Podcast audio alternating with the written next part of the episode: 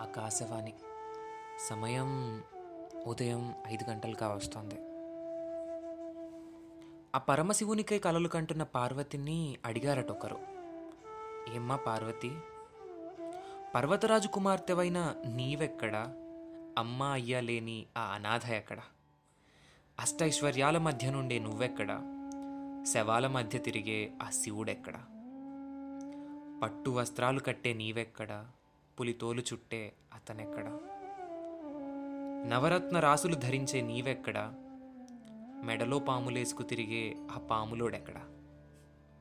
సుందర సౌధాలలో నీవెక్కడా? వల్లకాట్లో తిరిగే అతనెక్కడ?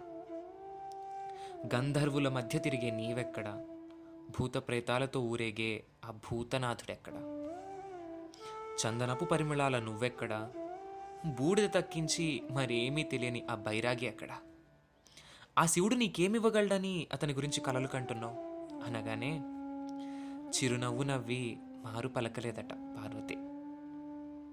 కొన్నాళ్ళకి సృష్టిలో ఎన్నడూ జరగని విధంగా భార్యని తనలో సగాన్ని చేసుకున్నాడు. ఆ వల్లకాట్లో బూడిద రాసుకు తిరిగే బైరాగి శివుడు. కాదు కాదు అర్ధనారీశ్వరుడు.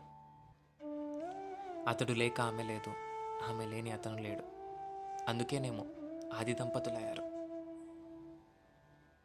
నేటి మన ప్రసారం ఇంతటితో సమాప్తం.